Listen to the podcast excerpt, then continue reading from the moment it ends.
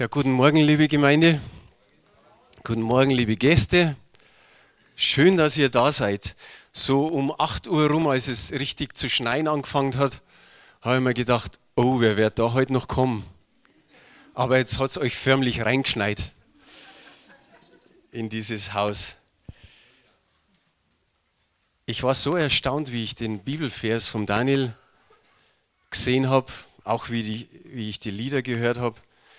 Ich habe an Daniel dann einfach nochmal kurz gefragt, wie schon vor 14 Tagen habe ich gesagt, wusstest du was von der Predigt? Habe ich dir was erzählt? Dann hat er gesagt, nein. Dann sage ich, komisch, wir werden uns heute bei Hiob 28 bewegen. Und ich weiß nicht, wer weiß, wie viele Verse das es in der Bibel gibt. Aber er hat fast punktgenau das getroffen. Gut, so ist der, die Predigt oder der Titel heute Morgen, wie soll ich leben? Und in dem Bewusstsein eine zweite Überschrift, und das hat vorher ja schon so durchgeklungen, wenn ich wissen will, wie ich leben muss, dann brauche ich auch Weisheit dazu. Und der erste Punkt, der sehr, sehr wichtig ist, ich denke, das ist der wichtigste Punkt. Du musst wissen, du musst wissen, dass du von Jesus geliebt bist. Du musst wissen, dass du von ihm gewollt bist und dass du eine ganz besondere Person für ihn bist. Das muss in deinem Herzen sein. Eine ganz besondere Person und er will, dass du gerne lebst. Er will, dass du gerne hier auf Erden lebst. Und dazu gibt es ein paar Verse aus dem Psalm 139. Und vielleicht magst du, liest es du nicht, du kenn, die meisten kennen es, sondern schließ einfach mal die Augen. Ich lese ja eh vor. Denn du bildetest meine Nieren, du wobst mich in meiner Mutter Leib. Ich preise dich darüber, dass ich auf eine erstaunliche, ausgezeichnete Weise gemacht bin. Wunderbar sind deine Werke und meine Seele erkennt es sehr wohl. Nicht verborgen war mein Gebein vor dir, als ich gemacht wurde im Verborgenen, gewoben in den Tiefen der Erde. Meine Urform sahen deine Augen, und in deinem Buch waren sie alle eingeschrieben, die Tage, die gebildet wurden, als noch keiner von ihnen da war. Für mich aber, wie schwer sind deine Gedanken, o oh Gott, wie gewaltig sind ihre Summen. Wollte ich sie zählen, so sind sie zahlreicher als der Sand. Ich erwache und bin noch bei dir. Ich hoffe, dass das was bewegt in dir. Ich hoffe, dass das in deinem Herzen etwas auslöst. Das soll runterfließen, wie man so schön sagt, wie Öl. Der David, der hat in dieser Passage angefangen und hat gedankt und gelobt. Und dann hat er eine gewisse Erkenntnis bekommen. Dann ging es weiter mit einem Erstaunen, so ungefähr, das übertrifft meine Vorstellungskraft. Das ist mir alles zu hoch. Aber er hatte ein Erkennt, eine Erkenntnis, nämlich ich bin auf erstaunliche, auf ausgezeichnete Weise gut, wunderbar gemacht. Und er sagt es ganz klar mit einer Überzeugung. Er ruft aus, das erkennt meine Seele, dass deine Werke wunderbar sind. Und er wusste natürlich, dass er auch ein Werk Gottes ist. Und das sollst du heute Morgen auch wissen, dass du ein wunderbares Werk Gottes bist, dass er dich ausgezeichnet gemacht hat.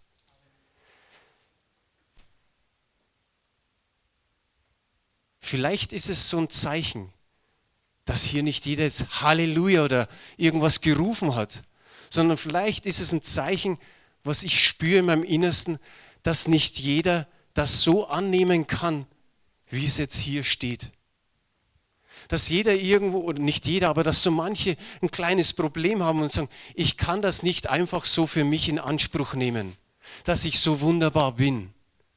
Warum? Weil vielleicht deine Vergangenheit anders ausgeschaut hat. Vielleicht war deine Kindheit wirklich nicht der Burner. Vielleicht warst du ungewollt oder wie man so schön sagt, du bist ein Zufall gewesen, ein Unfall. Deine Mama und dein Papa oder dein Erzeuger, wie du dann immer denkst, waren vielleicht nur einmal zusammen und du bist passiert Du sagst, ich war gar nicht gewollt. Und irgendwo hast du in deiner Kindheit nichts gespürt, dass du, dass du Annahme bekommen hast in deinem Elternhaus. Irgendwie musstest du nur funktionieren. Irgendwie hast du immer wieder gehört, du bist dumm oder das kannst du eh nicht. Vielleicht bist du auch in irgendeiner Art und Weise verbal, seelisch oder körperlich missbraucht worden. Du hast kein Lob gekriegt. Du musstest nur einfach so sein, wie es deine Eltern wollten. Und ich spüre noch ein zweites. Wir haben heute schon von Bekehrung gesprochen. Vielleicht hast du ein Übergabegebet schon gesprochen. Vielleicht hast du es auch ein zweites und ein drittes Mal getan. Und doch bist du an dem Punkt und, und fragst dich immer noch, bin ich wirklich errettet? Bin ich wirklich errettet? Und die eine Sache ist heute Morgen, Gott sagt, du, dich habe ich eh und je geliebt. Ich habe dich erlöst, ich habe dich bei deinem Namen gerufen, ich habe dir vergeben, du bist mein. Du bist mein. Stell dir das mal in deinem Herzen vor, dass Gott jetzt laut spricht zu dir, du bist mein.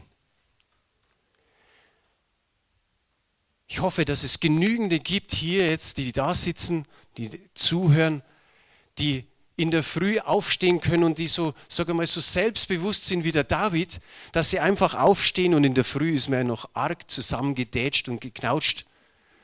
Und man geht so ins Bad und man schaut sich am Spiegel an. Und ich weiß, dass es einige können, die in den Spiegel schauen und dann sagen, du bist von Gott geliebt. Sie sprechen zu sich selbst und sagen, du bist von Gott geliebt. Und ich meine, in der Früh schaut man manchmal so aus, ich habe da ein Bild, könnte ich sein. Gut, ich habe ein bisschen kürzere Haare und vielleicht nicht so ein volles Gesicht, aber so ähnlich schaue ich in der Früh auch aus. Aber es ist wichtig, dass du weißt, dass Gott dich liebt. Du kannst es wieder wegtun. Und du schaust in den Spiegel und sagst dir selbst, Gott liebt dich. Und es ist nicht irgendwo so ein Spaß. Und er geht nicht danach, wie man ausschaut, denn ihr kennt das Kinderlied, wo es heißt, egal wie du ausschaust, egal wie du dich fühlst, Gott liebt dich. Und ich weiß nicht, ob es in dem Lied vorkommt, aber da heißt es, du bist ein genialer Gedanke Gottes. Und das sollst du heute Morgen auch nochmal hören, dass du ein genialer Gedanke Gottes bist. Und so obendrauf noch Zephania 3, Vers 17, da heißt es, der Herr, dein Gott, ist in deiner Mitte ein Held, der rettet. Er freut sich über dich in Fröhlichkeit. Er schweigt in seiner Liebe und er jauchzt über dich mit Jubel. Hab das nochmal in deinem Herzen drin. Er jauchzt über dich mit Jubel, auch wenn du in der Früh so an den Spiegel gehst. Er freut sich über dich. Wir wissen so viel über die Jahre und wir haben so viel, ich sage mal, menschliche Weisheit und auch etliche Informationen, die gar nicht so wichtig sind. Und da haben wir auch noch ein Bild über so einen Golfball. Golfbälle haben 336 Dellen. Und die Frauen blinzeln öfter als die Männer. Und die Menschen brauchen mehr blaue Zahnbürsten als wie die roten. Aber es gibt viele Informationen, ohne die du leben kannst. Aber nicht ohne diese einen Information. Jesus Christus liebt dich. Amen. Das muss so richtig sitzen, Leute. Sag das einmal deinen Nachbarn nur schnell. Jesus liebt dich. Und wenn er es nicht glaubt, sag es ihm nochmal.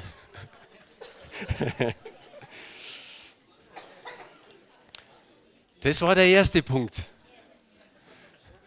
Der erste Punkt, Jesus Christus liebt dich. Und die Frage, die sich aber stellt,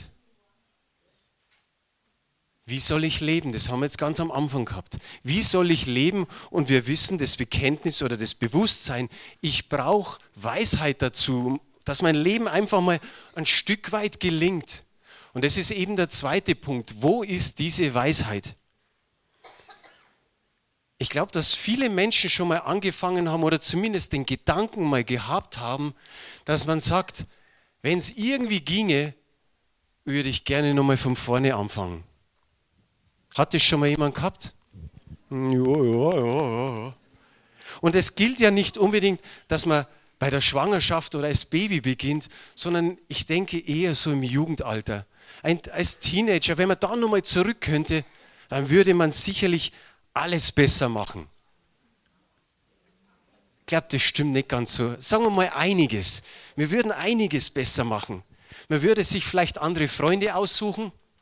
Man würde vielleicht sagen, okay, einen anderen Bildungsweg einschlagen oder gleich einen Beruf erlernen. Man würde vielleicht sagen, okay, wenn ich da wieder heiraten würde, ich würde nochmal dreimal den, den Partner anschauen, bevor ich ihn heirate. Man würde sagen, oder ich würde lieber solo bleiben. Der andere sagt, ich würde sofort ins Ausland gehen, Sprachen studieren. Der nächste meint, ich würde sesshaft bleiben und sagen, ich baue mir ein Haus. Aber zumindest in all unseren Gewohnheiten oder Haltungen, Einstellungen, da würde man sicherlich versuchen, mehreres zu verändern. Man würde sagen, oh, so wie damals, das Rauchen, der Alkohol, die Drogen, mein Sexualleben, uhuhu das würde ich ganz anders gestalten. Von vorne anfangen, das tun eher die Leute, ich sag mal einfach, wenn wenigstens ein Dreier vorn steht. So, wenn man über 30 ist, wenn man mal so, so Richtung Lebensmitte blickt, wenn man auch schon dort ist oder drüber ist, da sagt man noch eher, Mensch, wenn ich all das, was ich jetzt an Bildung erfahren habe, an Belehrung, wenn ich das nehme von meiner Reife, von all der Erfahrung, die ich habe, wenn ich die so, so packen könnte und einfach nochmal so absetzen, wo ich Jugendlicher war. Und dann ging mein Leben, dann würde mein Leben klappen. Dann wird es richtig gut sausen. Aber ist es wirklich so? Haben wir dann da doch immer noch diese einfache, diese menschliche Weisheit, die so, so begrenzt ist? Und irgendwann sind wir nämlich doch wieder auf dem Holzweg, also auf dem Irrweg. Die Frage ist, wo ist die wahre Weisheit? Und mit der hat sich der Hiob eben beschäftigt. Wir verbringen einige Zeit in, Hiob Kapitel 28. Das ist das Schöne, wenn du dann so siehst, oho, bei der Einleitung ist 28, na lass nur weg. 28, Vers 28, da kommen wir später auch nochmal hin. Aber der Hiob, der wollte es einfach sagen. Was ist mit der richtigen göttlichen Weisheit? Und am besten ist, du liest dieses Kapitel einfach mal zu Hause dir komplett durch. Es ist lesenswert, aber vielleicht zu viel, es hier vorne durchzulesen. Er hatte einige Diskussionen mit seinen Freunden, in Anführungsstrichen Freunden. Da ging es immer so hin und her. Und seine Freunde, die haben einfach gemeint, sie wären schon voll drin in den Tiefen der Weisheit. Und sie haben förmlich, sie sind beheimatet in den Überlieferungen der Weisen. Und gleichzeitig haben sie dem Hiob aber vorgeworfen, er, der redet nicht wie ein Weiser. Und das Schlimme ist, der Hiob meint noch, dass er so ungefähr ja, die Weisheit gepachtet hat. Heute würde man sagen, Weisheit mit dem Löffel gefressen. Der Hiob versucht in diesem Kapitel auszudrücken, dass die Weisheit Gottes etwas Außergewöhnliches ist, etwas ganz besonders Auffallendes, dass es nicht von der menschlichen Tugend kommt und dass auch kein Mensch sie einfach so erwerben kann. Im Gegenteil sagt er, das ist was weit entferntes, etwas, was von den Menschen entrückt ist. Das Einzige, was er weiß, die Weisheit bleibt Gott vorbehalten. Und er sagt, keiner kommt dahin, egal was er vermag, egal wie er sich anstrengt, sie bleibt ihm verborgen. Und dann haben wir diesen ersten Vers, wo es dann heißt, in Hiob 28, ja, für Silber gibt es einen Fundort und eine Stelle für Gold, wo man es auswäscht. nicht nur in diesem ersten Vers, sondern sagen wir in den nächsten grob zehn Versen, gibt er weiter, dass er sagt, der Mensch ist zu allem bereit. Er weiß so ungefähr, wo die Bodenschätze der ganzen Welt sind. Und er ist sich entschlossen, sich dahin zu graben. Da, wenn man überlegt, er soll bei den Erzvätern schon gelebt haben, der Hiob, was man da noch an Werkzeug hatte, um sich so in den Boden, um sich so in die, das Felsenmassiv hineinzugraben. Aber schon damals hat er gesagt, der Mensch kann alles. Und wir können uns Vers 10 anschauen, da heißt es so zusammenfassend, in die Felsen treibt man Stollen und allerlei Kostbares sieht das Auge. Und dann habe ich so zusammengefasst, Saphir, Goldstaub, Eisen, Kupfer und so weiter. Und zwischendrin erwähnt er einfach nur, da kann nur der Mensch hin. Kein Tier schafft es, kein Wild, kein Vogel, kein Löwe. Nur der Mensch kann sich so in die, ich sag mal, in das Verborgene hineingraben und das Kostbare ans Licht bringen.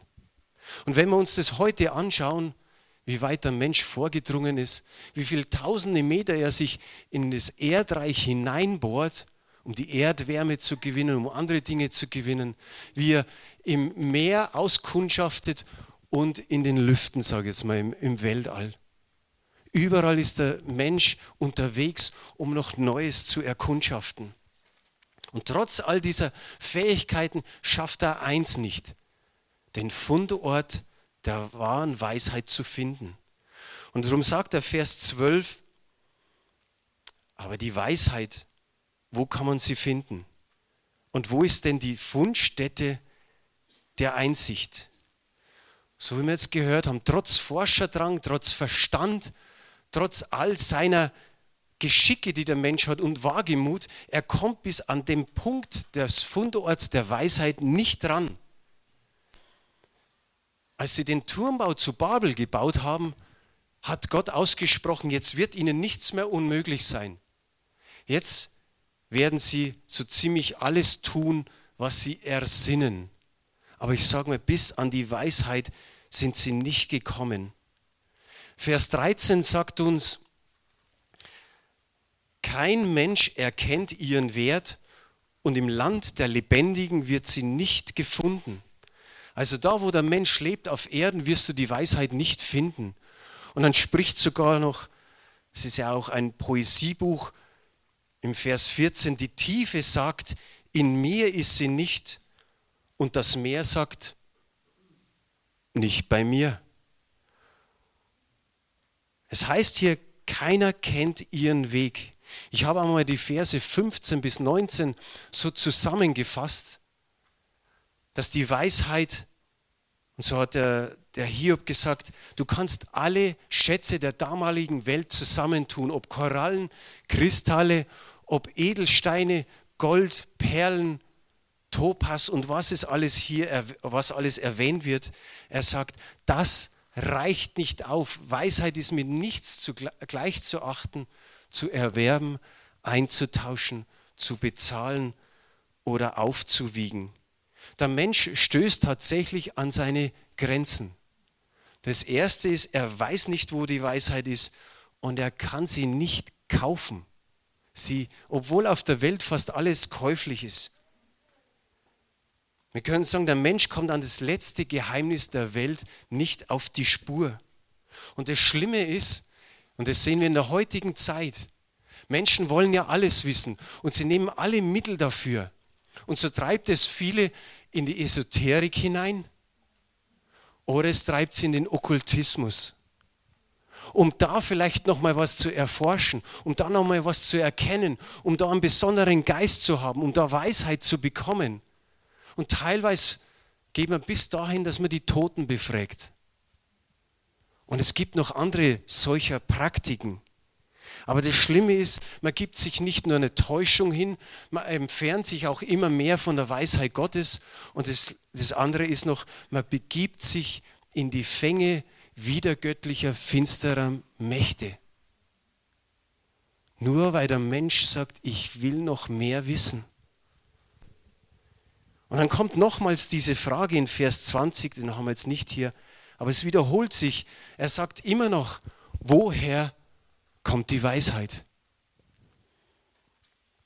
Und die Antwort ist in Vers 23. Da heißt es, Gott ist es, der Einsicht hat in ihren Weg und erkennt ihre Städte. Ich sage mal so salopp, bei der Schöpfung hat Jesus, hat der Vater, hat der Heilige Geist die Weisheit schon eingebaut. Das sind nochmal so meine Worte. Das heißt aber nicht, dass Gott irgendwie Hilfe gebraucht hat von der Weisheit. Er ist Gott. Und die Weisheit ist auch nichts Göttliches neben Gott. Und das beweisen uns die Sprüche in Vers 22 und 23 von Sprüche 8. Da heißt es, der Herr hat mich geschaffen als Anfang seines Weges, als erstes seiner Werke von jeher. Von Ewigkeit her war ich eingesetzt von Anfang an, vor den Uranfängen der Erde.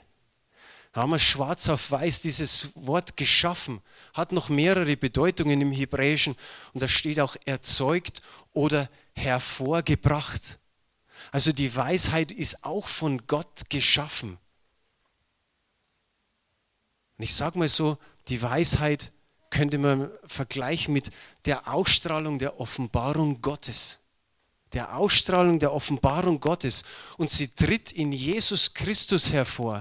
Jesaja 11, Vers 2 sagt uns Folgendes dazu. Und auf ihn wird ruhen der Geist des Herrn, der Geist der Weisheit und des Verstandes, der Geist des Rates und der Kraft, der Geist der Erkenntnis und der Furcht des Herrn.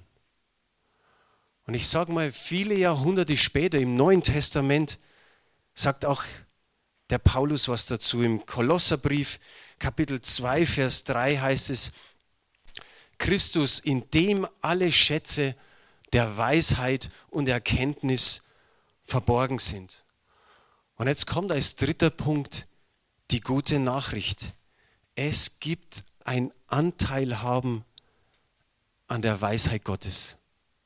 Es gibt ein Anteilhaben an der Weisheit Gottes. Und es gilt für diejenigen, die den wahren Gott nachfolgen. Gott Vater, Gott Sohn, Gott Heiliger Geist. Das gilt für die, die ihm nachfolgen und keine anderen Götter haben. In Hiob 28, Vers 28, jetzt haben wir es. Da steht folgendes. Wir lesen es nochmal. Und zu dem Menschen sprach er, hier spricht Gott. Zu dem Menschen sprach er, siehe, die Furcht des Herrn, sie ist Weisheit und vom Bösen weichen, das ist Einsicht. Der Weg des Menschen zur Weisheit geht über die Furcht Gottes. An vielen Stellen steht in der Bibel, dass die Furcht Gottes der Weisheit Anfang ist. Die Furcht Gottes, Daniel hat schon ein Stück weit erklärt, ist zum einen vielleicht dieses Erschrecken vor dem völlig unerklärbaren, unbegreiflichen Gott. Aber es ist auch ganz einfach ein Gott treu verehren. Wir müssen, wir müssen nicht Angst haben vor Gott, sondern es ist ein, ein Vertrauen, ein ehrfurchtsvolles Vertrauen vor dem Herrn.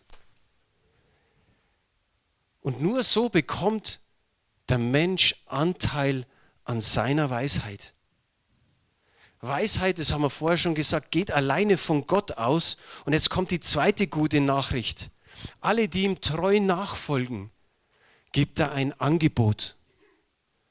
Jakobus 1, Vers 5 und 6. Da heißt es, Wenn aber jemand von euch Weisheit mangelt, so bitte er Gott, der allen willig gibt und keine Vorwürfe macht, und sie wird ihm gegeben werden. Er bitte aber im Zweifel, ohne irgend zu zweifeln, äh, er bitte aber im Glauben, Entschuldigung, ohne irgend zu zweifeln, denn der Zweifler gleicht einer Meereswoge, die vom Wind bewegt und hin und her getrieben wird.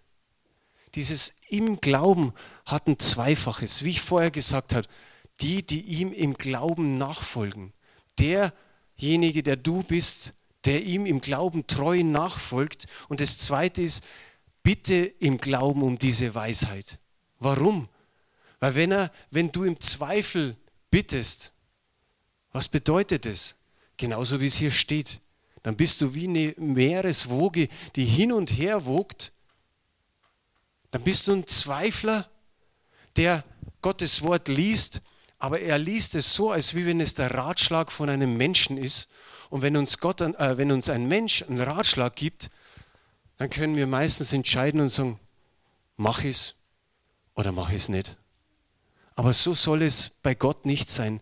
Wenn du ihm voll vertraust, wenn du voll an sein Wort glaubst, dann ist es eine wunderbare Verheißung, zu Gott laufen zu können und zu sagen, Herr, ich brauche Weisheit. Und damit komme ich zum Schluss. Schöpfe aus seiner Weisheit in deinem täglichen Leben. Du brichst dir kein Zacken aus der Krone, wenn du täglich zu Gott läufst und sagst, Herr, auch für heute brauche ich wieder deine Weisheit. Ich glaube, ich mache so viel verkehrt. Hilf mir jeden Tag. Sei von der Weisheit, die von oben kommt, gekennzeichnet. Nimm es in Anspruch, wie Jesus Christus ja geredet hat, dass, dass er gesagt hat, wer ist weise? Ich glaube Matthäus 7, Vers 24. Wer meine Worte hört und sie tut, haben wir auch letzte Woche schon gehört. Mit Erfolg, da ging es dann um Treue und dann, dass du tun sollst. Wer meine Worte hört und wer sie tut, der gleicht einem weisen Mann, der sein Haus auf Fels baut. Denk an dein ganzes Leben. Sag dein Lebenshaus. Bau dein Lebenshaus auf Weisheit Gottes. Du hast den Zugang dazu. Und es ist es, durch Jesus Christus haben wir den Zugang zur göttlichen Weisheit, weil er uns geschenkt ist, weil er der Schatz der Weisheit und der Erkenntnis ist, oder in ihm ist alle Erkenntnis der Weisheit und Weisheit. Und ein letztes noch, Salomo. Eines Nachts ist, ist Salomo, er lag in seinem Bett, er schlief und Gott begegnet ihm im Traum. Und dann hat er gesagt, wünsch dir was. Hey, wie schön ist es, wenn Gott dir so eine Freikarte gibt und er sagt einfach, wünsch dir was. Und er hat nicht einfach irgendwas gewünscht, nicht Reichtum, nicht Ehre, sondern er hat gesagt, Herr, schenk mir Weisheit, dieses große, riesige, gewaltige Volk Israel gerecht zu richten. Und dann hat Gott gesagt, weil du das erbeten hast und nicht Reichtum und Ehre, schenke ich dir diese Weisheit. Und später hat er das andere auch noch oben drauf gekriegt. Und ich sage jetzt zum Abschluss, so ist unser Gott. Wenn wir treu sind, wenn wir gehorsam sind, wenn wir diese Schritte gehen, die Gott von uns möchte in seinem Wort, dann, dann erleben wir, wie Gott ist, dass er eben genau wie ich am Anfang gesagt habe, mich liebt, dich liebt. Er will, dass du gerne lebst. Er will, dass du in seiner Weisheit lebst, dass du ihn anrufst und sagst, Herr, gib mir deine Weisheit. Und da war es gestanden, dass du gerne gibst. Schenk mir deine göttliche Weisheit, damit ich weiß, wie ich mein Leben führen soll, wie ich es gestalten soll. Und es ist es eigentlich. Klingt so einfach und ist doch nicht so einfach. Aber vielleicht, mir geht es zumindest so, vielleicht willst du auch diese Weisheit. Möchtest du sie? Hast du die, den Arm mal hoch? Ja? Steh mal auf. Das ist immer ein gutes Zeichen vor Gott. Einfach zu sagen, ja Herr, ich zeig's der sichtbaren und unsichtbaren Welt. Du siehst in mein Herz hinein. Ich müsste nicht die Hand heben, aber ich heb sie, weil ich weiß, dass ich göttliche Weisheit für mein Leben brauche. Und Vater, so stehen wir heute Morgen hier und wir sagen, Herr, danke, dass wir, die dir nachfolgen, deine Kinder, einen Zugang zu dieser Weisheit haben, Herr. Danke, Vater, dass uns dein Wort so belehrt und dass du uns ein Angebot machst und uns beschenkst, dass du uns Verheißungen gibst und sagst, wenn du willst, wenn du im Glauben bittest, dann gibst du es. Und Vater, darum bitten wir dich. Herr, wir wollen es zu einem täglichen Rhythmus machen, dass wir immer wieder fragen. Herr, ich bin diese Woche mit anderen Pastoren und Leitern zusammen gewesen im Gebet. Und da sagt ein Leiter, ich merke immer mehr, dass ich auf viele Dinge keine Antwort habe. Vater, das zeigt einfach, wo wir stehen, Herr, und wo, wo so vieles in unserer Umwelt und um uns herum irgendwie in Schwanken kommt. Und wir wissen nicht, wie es sein soll, Herr. Wir sehen, dass alle Menschen aufstehen zu Demonstrationen. Wir sehen, wie Kriege immer mehr kommen, Herr. Wir sehen, wie man oft Schwierigkeiten hat, schon den Nachbarn einigermaßen zu begegnen. Aber es gibt Lichtblicke. Es gibt immer wieder sowas wie das Zeugnis von der Hanni und alle anderen Dinge, Herr. Und so wollen wir in deiner Weisheit leben, Herr. Dass Menschen merken, hey, da ist was Besonderes, da ist was Ansteckendes. Dass Menschen uns vielleicht fragen, woher haben sie solche Weisheit? Vater, darum bitten wir dich. Wir bitten auch da nicht, wie vielleicht andere, um Reichtum oder dass uns einfach bloß gut geht, sondern wir beten, Herr, dass wir so ein Zeichen sind in dieser Welt, Herr. Dass Menschen gern mit uns zusammen sind und dass Menschen sagen, wow, das, was du hast, das möchte ich auch haben. Ich möchte auch nochmal da so sagen, und wer, wer vielleicht gleich nach dem Gottesdienst kommen möchte und sein Leben Jesus anvertrauen möchte, es ist das Beste, was du tun kannst. Keiner der hier Anwesenden bereut es, das was vielleicht schon über Jahre und Jahrzehnte ist, das Leben mit Jesus zu leben. Einfach zu wissen, er ist ein Erlöser, er ist ein Erretter und er wird es wohl machen. Amen.